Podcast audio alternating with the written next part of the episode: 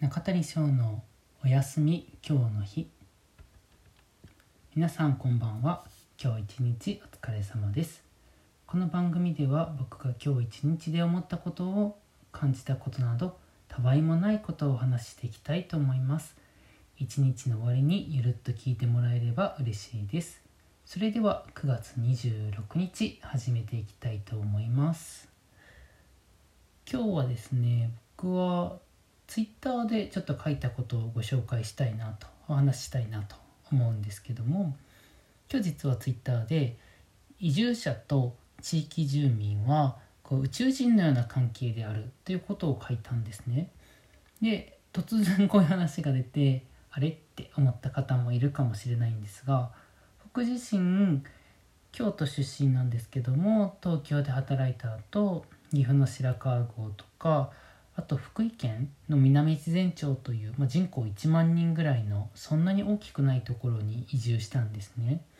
で移住して地域の方といろんなことをさせてもらったりとかしてすごく今充実した暮らしを送ってるんですけども結構移住とかってインターネットとか検索したりすると失敗した話とかが目立ったりとかして移住したいなと思ってる人でも怖かったりとかちょっと心配だなっていう方がいらっしゃると思うんです。でそもそもなんかなんで失敗するのかなって思った時にこうもちろん同じ日本の中で移住するからみんな日本語で意思疎通ができるじゃないですか。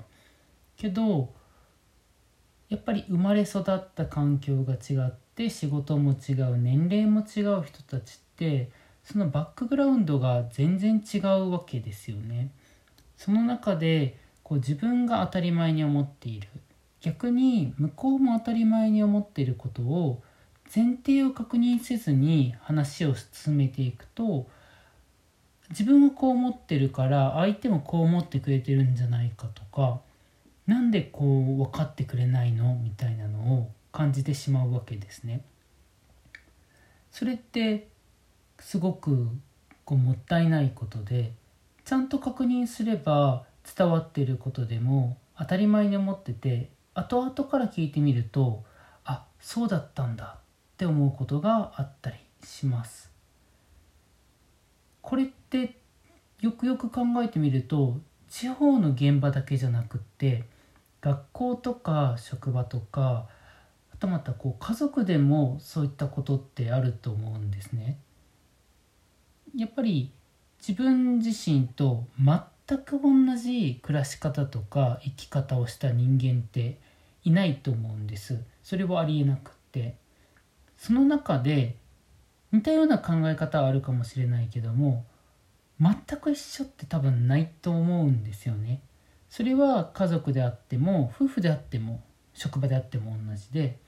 けど自分はこう思ってるから相手はこう思っているだろうとか自分がこうしてほしいって思うから相手もこうしてほしいだろうって思って確認せずにやっちゃうとあれと相手もそうじゃなかったんだっていうことになるわけですね。これって長くいたりとか一緒に暮らしててこう当たり前に思ってしまったらなおさらこうなんだろうなおかしいとか違和感を感じたりとかしちゃうと思うのでそこは相手も別々の人間っていうことを理解した上でやっていくと違う目線でも相手も違うんだからなと思ってちゃんと丁寧に説明してお互いのことを理解しようとすることでお互い過ごしやすくなるんじゃないかなと思いましたこんな感じでふと思ったこととかを一日の終わりに5分間でちょっとだけお話ししたいと思いますのでまた聞いてもらえると嬉しいですそれでは今日もゆっくり休んでくださいねおやすみなさい。